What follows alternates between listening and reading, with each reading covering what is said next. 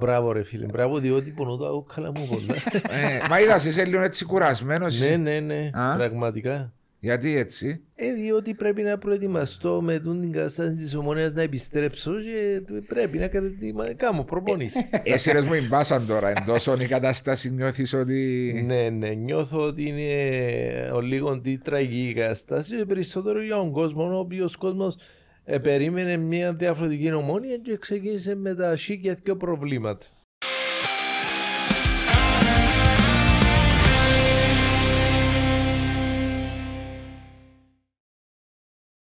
Ανδρέα μου, μάλιστα. Ε, καλώς όρισες στο Podcast Talks.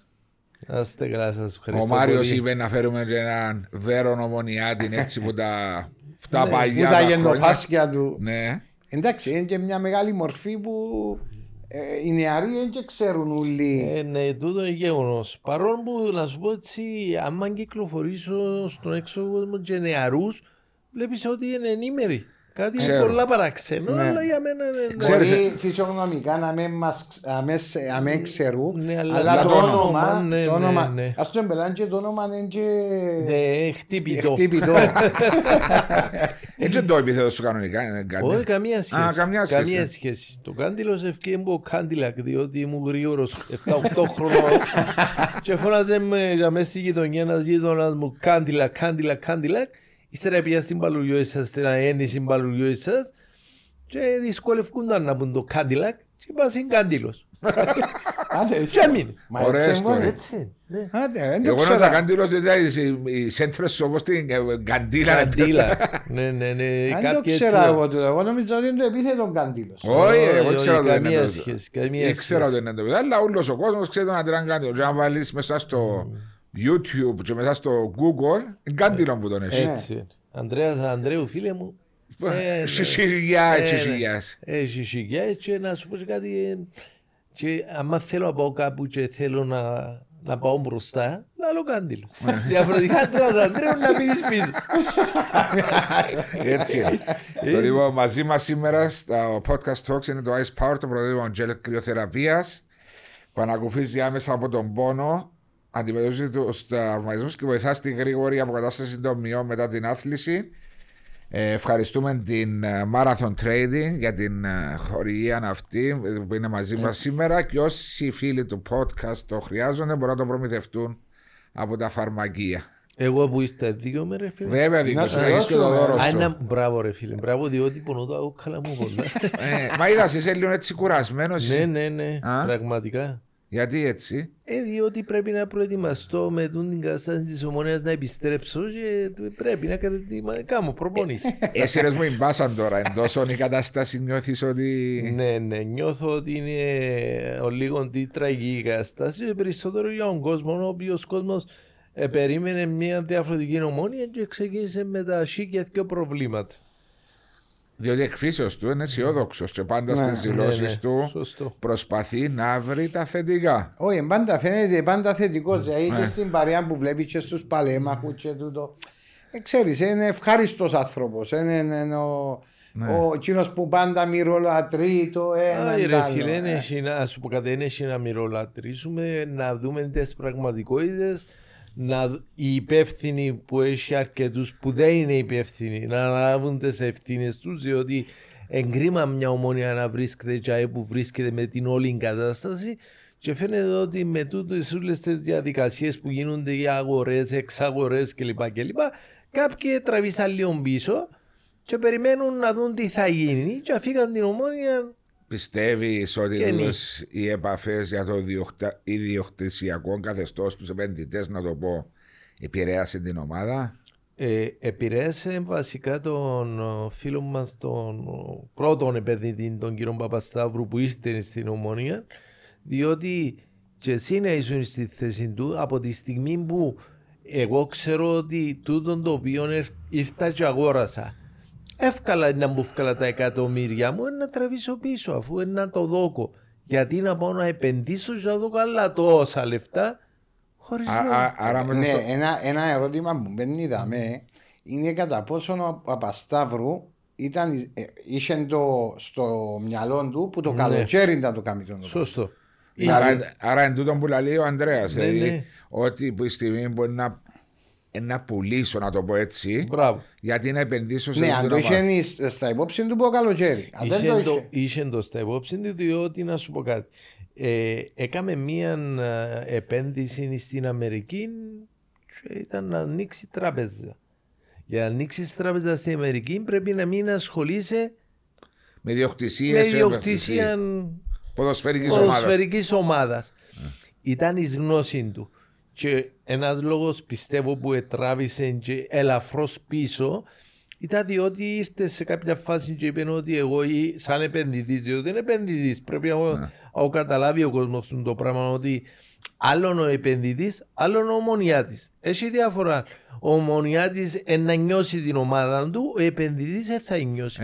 Ο επενδυτής να νιώσει την τσέπη του. Yeah. Και που η στιγμή στην τσέπη του έβαλε εκείνα που υπολόγιζε να βάλει, διότι έκαμε τη διαφορά και πρέπει να το πούμε τούτο, πρέπει να τον ευχαριστήσουμε, να μελάνουμε και ότι ο άνθρωπος δεν βοήθησε. Έφκανε την Ομόνοια από μια συγγνώμη. Ναι, ναι. Ακριβώς. έντεκα χρόνια ναι. ξηρασίας. Άμπραβο, αυτή είναι η πραγματικότητα, ότι η Ομόνοια ήταν στο βυθόν και βρέθηκε εντός ο άνθρωπος ηρεντοσυνή, πιαν πάνω, ευκήγαν πάνω ναι. και πούσα μέσα εκεί φίλε μου, προσπάθησε να επενδύσει για να βοηθήσει την ομάδα και την τσέπη του. Ναι. Αυτό είναι ξεκαθάρο. Και κακό. Όχι, όχι, κακό δεν είναι. Φίλε, εσύ κανέναν που διάλευτα και θέλει να τα κάνει και return πίσω, νομίζω πολλά δύσκολο να βρεις. Ή βλάκας θα είναι ή παλαβός. Ούτε βλάκας είναι ούτε παλαβός. Σίγουρα είναι. Ακριβώς. Άρα έκαμε την επένδυση του για να πάρει τα λεφτά του και όμορφα και ωραία. Πήρε τα λεφτά του από τη στιγμή που θέλει να επενδύσει στην Αμερική και να επενδύσει διότι πιστεύω ότι τσίνος είναι ο δρόμος του και τα αθλητικά και μάπες δεν νομίζω να ασχοληθεί άλλο με τον το θέμα.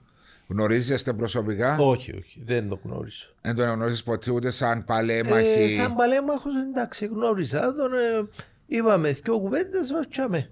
Εν έχετε επαφή δηλαδή μαζί του όχι, ή, όχι. Με, ή με το σωματείο της Ομόνοιας έτσι? Εξάλλου εγώ δεν είμαι στο Συμβούλιο των Παλεμάχων. Εάν είχες συναντήσεις με το Συμβούλιο των Παλεμάχων δεν γνώριζω.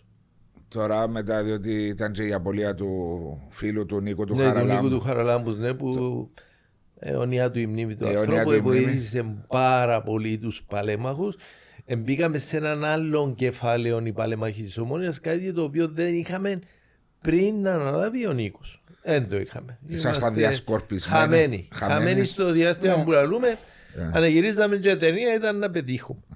Τώρα ποιος αναλάβαινε εκείνον τον πόστο στους παλέμαχους, αν γνωρίζεις? Τώρα στους παλέμαχους έχει αναλάβει ο Νίκος ο Παδίκης okay. μαζί με κάποιους άλλους συμποδοσφαιριστές μου παλιούς, οι οποίοι προσπαθούν σταδιακά, σιγά σιγά να βρούμε τα πόδια μας. Εντάξει, θέλουμε τον χρόνο μας.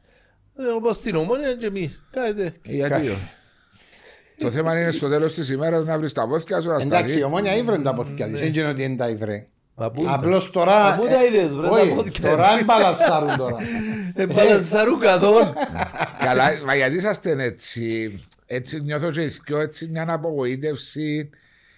Εν εικόνα που βγάλει, εντάξει, έχει έναν άσχημο ξεκίνημα. Μπορεί να είναι και το χειρότερο τα τελευταία δεκαπέντε χρόνια. Είναι το χειρότερο. Είσαι στους χειρότερους καιρούς. Είχε καλύτερο ξεκίνημα. Είχε καλύτερο ξεκίνημα. Εγώ εκείνο που είπα έκανε τηλέ για την Ομόνοια, γιατί πέρσι ήμουν υποστηριχτής της και είπα όταν ήταν εφτά πόντους, οκτώ πόντους πίσω, μάλιστα. παραπάνω που ήταν, είπα ότι θα πιάει το πρωτάθλημα. Γιατί έβλεπες ότι κάτι διαφορετικό. Ε, ναι, ναι, ακριβώς. Στη κάτι φετι... που έβλεπες φέτος. Ναι, στη ακριβώς. φετινή χρονιά συμφωνούμε. Είπα ότι είμαι άποψη μου εκείνο που είδα πέρσι, πιστεύω, mm. μιλούμε για πριν τέσσερα παιχνίδια βάσω, πέντε περίπου. Ναι, ναι. Λέω ότι η Ομόνοια να βρει τα ποθηκιά και να ξανάρθει να διεκδικήσει.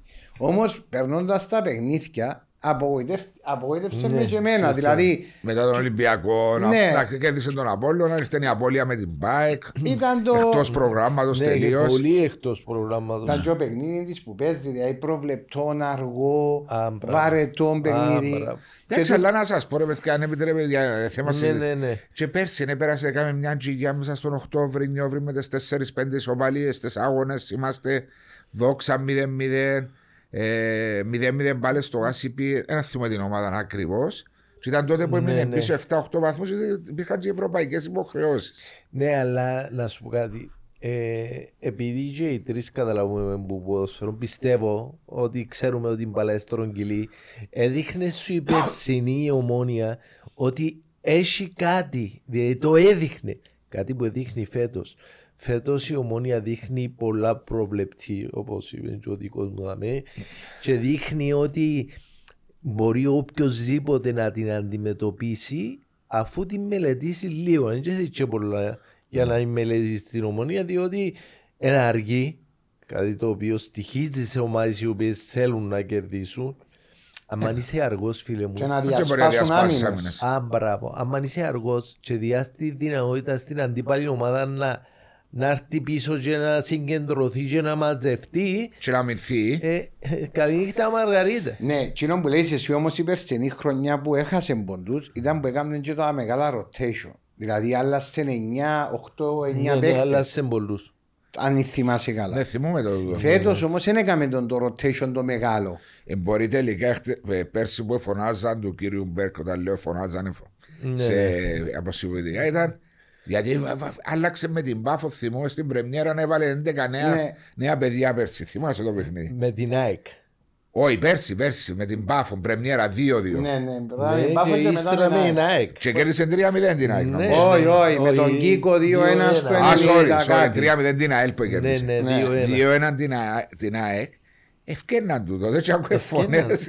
Ναι, μα όμως το rotation που πρέπει να κάνει τώρα δεν το έκανε. Τον που σε λάλλον προχτές ότι γίνεται ο Κακουλής, ο Τζονής. Να μην παίρνουν λεπτά. Να μην παίρνουν λεπτά. Εν τούτη που διούσουν και ταχύτητα μέσα στην ομάδα. Ακριβώς. Συμφωνούμε. Συμφωνούμε ότι πρέπει να γίνει ένα διαφορετικό rotation από ό,τι προσπάθησε να κάνει. Βέβαια είναι αυτό που λέω ότι και ο φίλος μας ο Παπασταύρου επενδυτής, λόγω του ότι γνώριζε τι με έλεγε, ήξερε το αποτέλεσμα, έσφιξε λίγο και δεν έκαναν τις απαραίτητες επενδύσεις που έπρεπε να κάνουμε. Όταν λέω επενδύσεις, μιλώ για παίχτες. Δηλαδή, έφεραμε κάποιους παίχτες, σίγουρα δεν ήταν οι αναμενόμενοι που περίμενε μια Ομόνοια η οποία ήθελε να πρωταγωνιστεί πάλι, να αντιμετωπίσει την όλη εγκατάσταση. Αυτό είναι φανερό, εγκαθαρό, ότι ένας επενδυτής ο οποίος θέλει να επενδύσει για το μέλλον, έπρεπε να διαθέσει λεφτά. Κάτι το οποίο ο φίλος μου ο Παπασταύρου δεν έκαμε. Δεν ενδιαθέσε διότι ήξερε ότι σε κάποια φάση να τραβήσει πίσω. Εσύ είσαι σίγουρος, πεπισμένος ότι. εκατό τοις εκατό Ότι ήξερε ότι είναι να φύγει. εκατό τοις εκατό Ότι ας το πλάνο του η δημιουργία του της ιδιοκτησίας μιας τράπεζας. Μάλιστα. Ναι, έτσι εννοώ κάνει μια σε ένα μήνα. Εντάξει, σίγουρα είναι θα κάνεις σε ένα μήνα, αλλά ξέρεις κάτι, διότι συζητάμε το ούκο λίγες φορές εδώ ότι η Ομόνοια του εμπολαρίζει ο Ανδρέας. Μπορούσε να ρισκάρει λίγο περισσότερο το καλοκαίρι, να έφερε έναν ποδοσφαιριστή. Τρεις, όχι ένα. Είπαμε το πολλές φορές. Είπαμε το πολλές φορές. Εμείνατε στον έναν. Εμείναμε στον έναν για να είμαστε έτσι συγκρατημένοι, γνωρίζοντας τον κύριο Παπασταύρου ότι δεν έκανε τις μεταγραφές. Φέρε, φέρε. Που μπορούσε να τη δώσει άλλον επίπεδο, να βοηθήσει στα ευρωπαϊκά παιχνίδια. Να μην πάει στο Conference, να πάει στο Europa ή ακόμα και στο Champions League, διότι μια Sheriff είδαμε την που αποκλείσαν την Δυναμό Ζάγκρεπ. Και αν μη τι άλλο δεν επετύχει για μένα, την ενισχύσει στο πρωτάθλημα και το πρωτάθλημα να πάει να ξαναδιεκδικάτουν τα εκατομμύρια. Ακριβώς. Όχι, ήταν να τα πιάει. Την ίδια ώρα να πιάνει το πρωτάθλημα. Ε, ναι, ακριβώς, σίγουρα, διότι αμέσως κάλυψε τα λεφτά σου. Είναι αυτό που λέμε ότι ένας επενδυτής, επειδή εμάς μας έτυχε να είμαστε επενδυτές, να ξέρουμε πώς διαχειρίζονται τα λεφτά, ε, βλέπεις τον ότι ε, συγκρατημένος αρκετά για μένα, ναι. αρκετά, ε, εφώναζας που τα πέρσι όλοι, δηλαδή και ο καφετζής του σωματίου ήξερε ότι ε, θέλαμε ένα δεκάρι ο οποίος να είναι αρκετά και δυνατός και να αντέχει. Και... Έχουμε τον φίλο μας, τον Τζορτ, ο οποίος πραγματικά ο άνθρωπος είναι πολύ μαπά του. Yeah. Αλλά είναι και πολύ ηλικία του. Πρέπει να καταλάβουμε όμως, έκανε το εκείνος. Ένα έξαρο οχτάρι. Ένα έξαρο οχτάρο δέκαρο. Απλώς για να ψήξεις Ομόνοια. Και έναν επιθετικό. Και έναν επιθετικό καλό. Να με συζητήσουμε για επιθετικός. Εσύ τον καιρό που το λαλούμε, θέλαμε επιθετικό να φωνάζουμε πάλι για τον επιθετικό. Δεν ξέρουμε τίποτα. Δηλαδή, εγώ τώρα να πάω λίγο πίσω και είναι ωραία να τα θυμούμαστε. Σπάσοφ και Βίζοφ. Ρε παιδιά. Δηλαδή, όταν ήρθε ο Σπάσης στην Κύπρο, εγώ διερωτούμουν, πραγματικά διερωτούμουν, διότι είχα παίξει το προηγούμενο χρόνο με τη Τσέσεκα Σόφια και έπαιζε στη Τσέσεκα Σόφια ο Σπάς. Ε, όταν είπαν ότι ενάρτη ο Σπάς, αλλά τους έπαιζε και οι περιπέζουν μας ή κάτι κάποιον άλλο να μας φέρουν. Κάτι άλλο να μας φέρουν, κανέναν υψιόν του και έχει το ίδιο όνομα. Διότι διαφορετικά είναι γυναιτούν και εμείς μάθαμε στη συνέχεια ότι επειδή τσακωθήκαν, αν θυμάστε τότε, ένα μάτς Λεύσκι και θέλαν να τους διώξουν όλους, γι' αυτόν και ήρθε. Ήταν ευκαιρία. Ήταν ευκαιρία και ήρθε λόγω του κόμματος. Πρέπει να τα λαούμε και ούτε όμορφα ζώδια. Έτσι είναι και ψεμάτα. Έτσι ήταν τότε. Η Ομόνοια έκαναν τότε στη Τσέσεκα Σόφια. Έτσι είναι, προετοιμασία. Μάθαμε τα χωράφια ούλα. Δεν είναι χωράφι μόνο το μάθαμε τζιπές. Ένας επιθετικός τέτοιος όμως δεν θυμάσαι ήρθε ο Τσέποβιτς. Ήρθε το Γενάρη ο Τσέποβιτς. Όχι, είναι καλό τσέρι που ήρθε να μίσω. Γιατί να μην. Καλό τσέρι που αρχή αφού έπιαν το πρωτάθλημα του Απόλλωνας. Απόλλωνας. Απόλλωνας. Ο Τσέποβιτς της Ομόνοιας. Α, Γενάρη που ήρθε. Επειδή μιλούσαμε για τον Τσεβίζο πετάχτηκε στο σήμερα. Όχι, ο Τσεβίζο ήταν πριν το Τσέποβιτς του Απόλλωνα. Ναι ρε, αλλά ήταν και στις εποχές. Είναι τα εποχές, μετά στο Μακάριο, είναι τα μάχες. Ξέρεις, είναι ωραία να τα θυμόμουν τέτοια. Να θέλω να πεις και ιστορίες πολλές. Διότι είχε ωραίες φάσεις που θυμούμε και δεν πρέπει να ξεχνάμε. Και δεν πρέπει να ξεχνάμε ο κόσμος. Παίζαμε Ομόνοια Αποέλ και κερδίσαμε κόρνε και φώναζε ο Νίκος ο Παντζαράς του μισού. Ρε μη σε μάρκαρε τον Τσεβίζο, ρε μη σε μάρκαρε το. Και συνεχίζει ο Νίκος ο Παντζάρας να φωνάζει τον Δημήτρη. Άστο ρε μη σε βάλε μας το. Ως πω μαρκάρει εμπήγε κόρ. Ξέρεις, ήταν ωραίες εποχές διότι και με τους παίχτες του Αποέλ εμείς είχαμε ιδιαίτερες σχέσεις. Δεν είναι όπως τώρα που είναι λίγο απρόσωπη κατάσταση από Ελωμόνια, ξέρω. Εμείς τότε έτσι αλλιώς τα αποδίδερα στο παλιό γασίπι. Έφτασες στο παλιό γασίπι. Ναι, έφτασα, βέβαια. Το ογδόντα έξι ξεκίνησε. Ναι, αλλά επειδή έφυγαμε που το παλιό γασίπι το εβδομήντα εννιά, να θυμάμαι άνοιξε το Μακάριο. Ναι, αλλά ε, ήταν Ήσ... υπόχρεη και η Ομόνοια και... τρία τέσσερα παιχνίδια. Μπράβο. Ναι. Και το Αποέλ να κάνουν τρία με τέσσερα παιχνίδια μες στο γασίπι. Και παίζαμε μέσα στο παλιό γασίπι. Για να περάσεις να πας στα αποδυτήρια σου πρέπει να περάσεις από τα αποδυτήρια του Αποέλ. Ναι, το Αποέλ. Ήταν ωραίες εποχές πραγματικά.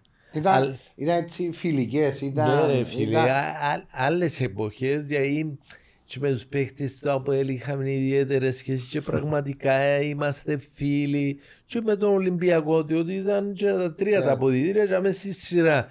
Για να πάει στην προπόνηση, ας πούμε, πρέπει εμείς που είμαστε το, τα, τα τελευταία αποδυτήρια πρέπει να περάσουμε από το Αποέλ, το Ολυμπιακό και ύστερα. Έκανε τηλεμά, θυμάσαι ότι ήταν, ας πούμε, μπορεί να κάνατε στο γασίπι και τρεις ομάδες, αλλά διαφορετικές ώρες. Διαφορετικές ώρες, ναι. Τα ναι, πραγματικά ναι, ναι. Ήταν εποχές, ήταν. Ε, εντάξει, εμείς... εποχές, ωραίες εποχές. Ρε φίλε, εμείς τότε έκαναμε προπόνηση στο English School. Ναι, και το Αποέλ κάποτε έκαναμε στο English School. Στο χώμα, ναι, χώμα. Ναι, στο χώμα. Και είχαμε και έναν προπονητή, το σπαδόνομαν και μη χωριό και από το English λένε μας βουρητής στο γασιπί και εξηγούσαμε από το English και περνάμε βουρητή πίσω για να πάμε να κάνουμε μπάνιο. Είναι βάλα λεωφορείο να πάτε πίσω. Είχα λεωφορείο να μας πάρει, να μας φέρει πίσω, δεν το πληρώνω. Αφήνες σαν τσαμίδια και περνάτε βουρητή πίσω. Βουρητή πίσω. Είναι φάσεις που λαούσαμε τότε. Επιέναμε εμείς και ο Καγιάφας βρίσκαν κάποιον με μοτουρόν και έβαλαν το πάνω και τον πίσω. Έπαιξε και με Σωτήρι. Ναι, τέσσερα χρόνια. ογδόντα ογδόντα τέσσερα. Τροφοδότησες το με πολλές ασίστ φαντάζομαι. Πρέπει να τρώεις ξύλο. Δηλαδή δεν υπήρχε περίπτωση. Αν δεν του πασάρεις. Αν δεν του πασάρεις, όχι ρε φίλε, δεν υπήρχε έτσι περίπτωση. Φωνάζε, ναι, κάμνε. Φωνάζε, φωνάζε και πολλά μάλιστα. Σε βρίζεν ή όχι? Όχι, όχι, δεν βρίζε. Άντε ρε πασάρω και κάμε. Ναι, ναι, ναι, φωνάζε. Και πιάνεσαι το άγχος ήσουν μητσής εσύ. Ήμουν δεκαέξι χρόνια. Ναι, λέει σου πρέπει να του ειδόκω. Δηλαδή για μένα θέλει να του ειδόκεις και πρέπει να του ειδόκεις. Ξέρεις, σε κάποιες περιπτώσεις που κάποτε λαλούσαμε για τον Καϊάφανο ότι ήταν κούνος, αλλά τα αγκολάκια του έριχναν τα. Και εγώ θυμούμαι, παίζαμε ένα παιχνίδι με τον Απόλλωνα στο Μακάριον. Μιλώ σου το ογδόντα τρία. Ήταν τελευταίο παιχνίδι προαθλήματος και αν κερδίζαμε τον Απόλλωνα, πιάναμε εμείς το προαθλήμα, η σοπαλία πιάνε το Απόλλωνας. Τρίτο λεπτό, φίλε μου, κερδίζουμε κόρνε. Τρίτο λεπτό. Το λοιπόν, λαλί μου, Καϊάφας, ε, έλα δίπλα μου. Ρε Σωτήρια, αφού δεν κάνω κέλε ρε κουμπάρι. Ρε... Μιτσί. Κάτι άλλον είπε, αλλά εμείς ένα πούμε Μιτσί. Ρε Μιτσί, ένα δίπλα μου λαρό σου. Πιέτω, στάθηκες δίπλα. Στάθηκα δίπλα. Χτυπά το κόρνεο μαυρίς πρώτο γάρι και πετάσσονται παιδιά τρεις, τέσσερις παίχτες. Ο τερμαοφύλακας ήταν ο Λάμπρου, ήταν ο Σταύρος, ο Στυλιανού, ο Στυλιανού, μπράβο. Ο Τζένκινγκς, ένας σετεφόρ του Απόλλωνα και ο Καϊάφας. Το λοιπόν όπως επεδεχτήκαν, χτυπήσασαν και μα πάει πια εν ύψος, επέσαχαμε, ο Καϊάφας που πάνω τους, πάνω από τους τρεις, κάμι κελέλα μου. Δηλαδή εγώ απλά όπως ήρθε, έγιζα με κελέλα και έβαλα το. Και ύστερα δηλαδή μου, είδες που σου είπα. Του καλά, δεν ξέρω ότι εδώ ξέρεις. Δεν ξέρω πολλά. Εκερδίσατε το παιχνίδι. Τρία μηδέ, έβαλα δυο γκολ εγώ και έναν Καϊάφας. Δηλαδή δεκαέξι χρονών μέσα σε ένα παιχνίδι που είχε είκοσι πέντε χιλιάδες κόσμο. Είχε είκοσι πέντε χιλιάδες. Είχε ξανά ακόμα έναν τελικό πρωταθλήματος. Ομόνοια Απόλλων. Το δύο μηδέν. δύο μηδέν με τον Χρυσάθου. Τον Άθον τον Χρυσάθου. Ναι, ναι, μπράβο. Ήταν μετά, έπαιζες. Το ενενήντα τρία. Έπαιζες. Έπαιζα, ναι. Ας σου πω τούτο που σου είπα με τον Καϊάφα ήταν το ογδόντα τρία, θυμούμαι το, διότι ήμουν στρατών και τότε ήρθε μήνυμα θάρρος τέσσερα. Εν και πήγαινα στρατό, αλλά στο στρατόν τότε ήρθε θάρρος τέσσερα που σημαίνει ότι επιφυλακή όλοι. Το, διότι ο θάρρος πέντε είναι πόλεμος. Θάρρος τέσσερα επιφυλακή όλοι. Επιάνω την Ομόνοια, λέω τους, δεν μπορώ να έρθω.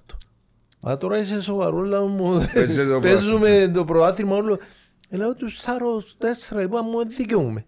Εντάξει, ύστερα από μια ώρα ήρθε μήνυμα. Ήταν πρέπει να πούμε τότε διοικητής μου ο κύριος Όξινος. Α, ξέρω τον κύριο Όξινο. Ήταν συνταγματάρχης. Τέλος πάντων, ε, φώναξε μου στο γραφείο του και να επιτρέπουν τα πράγματα. Τέλος πάντων, εμείς συνταγματάρχης και είμαι μέσα και, μέσα ήταν, και να βγεις ναι. Εσύ και... Λέω, δεν φταίω εγώ. Είναι η Ομόνοια λαό του, είναι που μου λέει σε μένα λαό του. Τέλος πάντων. Και ευκήκαμε τετραήμερη άδεια τότε, μεγάλη υποθέση. Και πιάμε το προάθλημα. Ε, καταλαβαίνεις τότε ήταν το ΡΙΚ. Έτσι είχε ένα τηλεοπτικό. Και πιάμε συνέντευξη. Λάλο, άτε ευκαιρία, λάλο, αφού πιάμε το προάθλημα να, να πω και κάτι για τον κύριο Όξινο. Λοιπόν, ε, και είπα ότι πρέπει να ευχαριστήσω τον κύριο Όξινο, τον συνταγματάρχη μου που μου έδωσε την άδεια κλπ. Ε, Δευτέρα να πήγα μέσα, αλλά λέω κατήσι μου, ε, να, να υφάμε. Το λοιπόν πήγαμε μέσα, ε, φώναξε μου, να λέω Παναγία μου κατήσι μας. Ε, πήγα μέσα, ε, ήμουν μπράβο σου και συγχαρητήρια και τότε που είπες ε, βάλες σε πολλά μέσα και θα πάρεις άλλες τέσσερις μέρες άδεια. Ε, Παναγία μου λέω, πρέπει να λέω συνέχεια. Έλα σου ωραία, καντήλε μου. Ε, Ήταν τότε μια εξαετία της Ομόνοιας που έχασε έναν πρωτάθλημα από το Αποέλ το ογδόντα πέντε ογδόντα έξι νομίζω. Μπράβο, σωστό. Και μετά πάλι ξανά πιάσε η Ομόνια ως το τέλος της δεκαετίας. Ως το ενενήντα. Ναι. Ας σου πω, εν τούτον που λέω κάποτε, εγώ εξηγήσα το ογδόντα στα δεκαέξι μου. Στα δεκαεννιά μου, ναι μπράβο, στα δεκαεννιά μου... Είχες τρία πρωταθλήματα. Όχι μόνο πρωταθλήματα. Είχα εννιά τίτλους. Είχα προάθλημα, κύπελλο και ασπίδα. Ασπίδα στη Λιανάκη. Εννιά τίτλους στα δεκαεννιά μου. Ήταν τρία συνεχόμενα ντάμπολ. Τρία συνεχόμενα ντάμπολ. ογδόντα ογδόντα ένα, ογδόντα δύο, ογδόντα δύο, ογδόντα τρία. Παντοκρατορία. Εμένα τώρα... χτίζει, μετά χτίζει. Ε, ρε, φίλε... Έμεινα στο σχολείο και ήμουν ψυχολογικά. Ρε, ήταν όλη η Ομόνοια. Ρε. Ήταν όλη η Ομόνοια. Πραγματικά τότε ήταν πολύ διαφορετικά τα πράγματα. Ξέρεις, ε, κάποτε ρωτούμε τι κέρδισα από το πράγμα. Και εδώ τους παιδιά πρέπει να καταλαβαίνετε ότι δεν ήταν λεφτά, αλλά ήταν το θέμα της εκτίμησης και της αγάπης που είχες τον κόσμο. κόσμο. Και αναγνώρισης. Δηλαδή, τούτον ήταν για μας τότε που παίζαμε, δεν ήταν θέμα των λεφτών.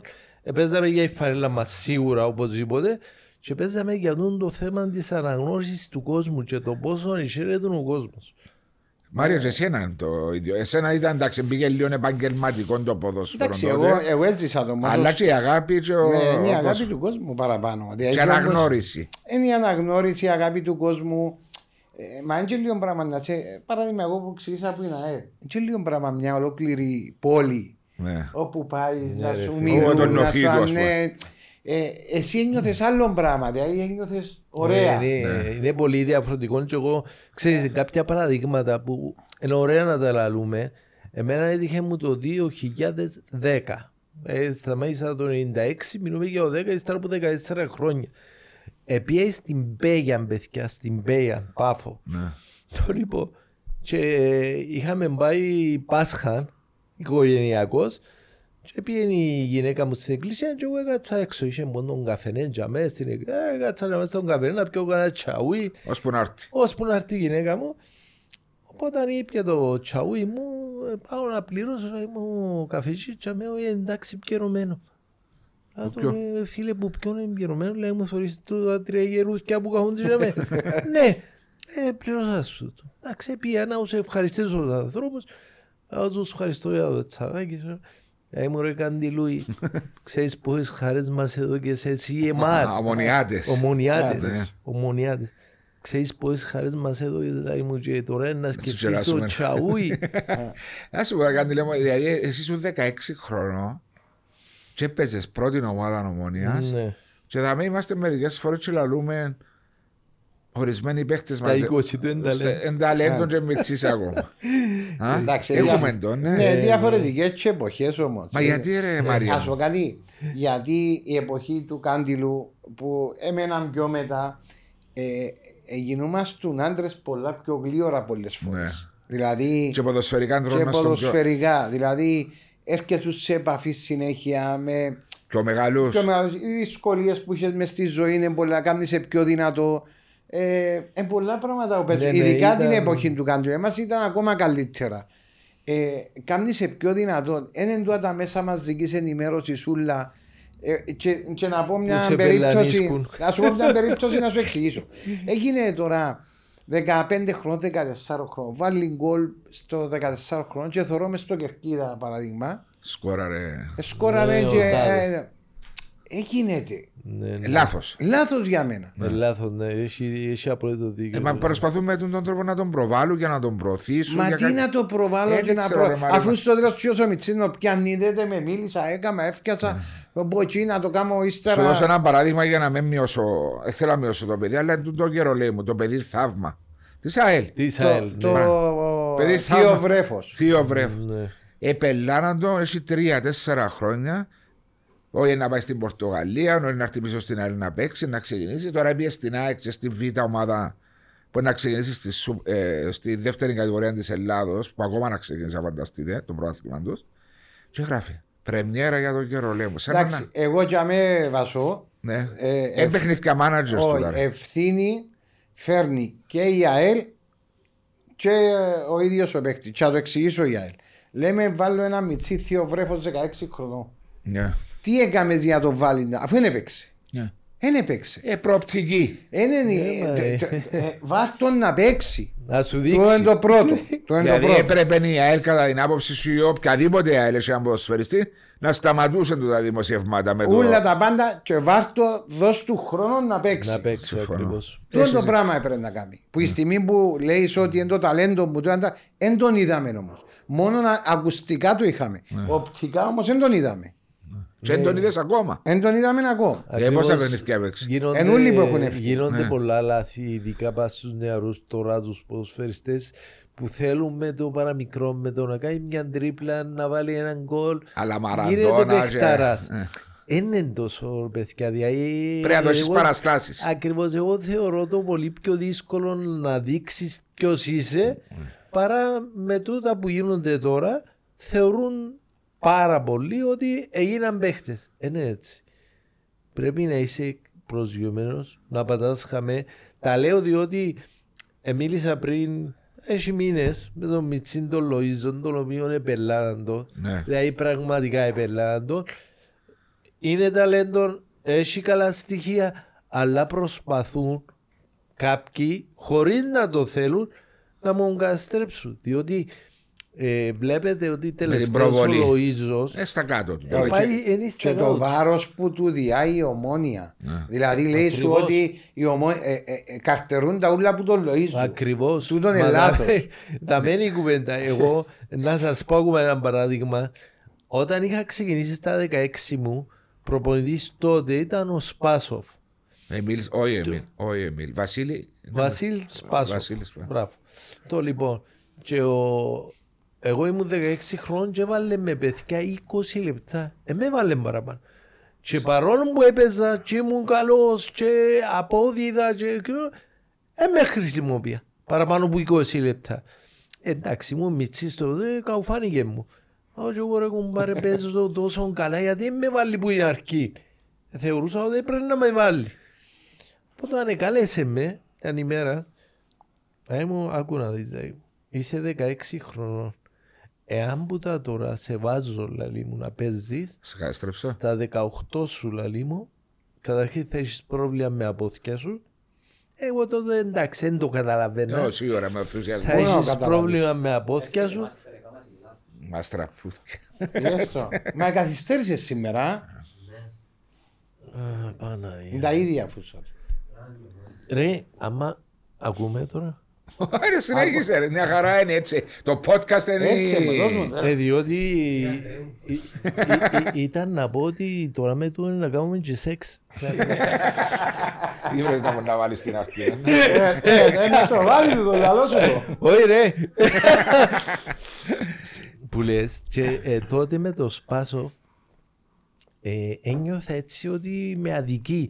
Ενώ στην πραγματικότητα με προστάτευε. Χωρίς να καταλάβεις. Χωρίς να καταλάβεις σίγουρα, διότι ήταν σε δεκαέξι χρόνια θέλει να παίζεις κάθε λίγο. Εγώ ήθελα να παίζω συνέχεια. Εδώ που τα λέω, κάντε όσο έτυχε μου και εμένα με το Μίσοη. Ήταν τότε που ήρθε ο Δημητριάδης, ο Σέντερφο, αν θυμάσαι τον Βασίλης ο Δημητριάδης.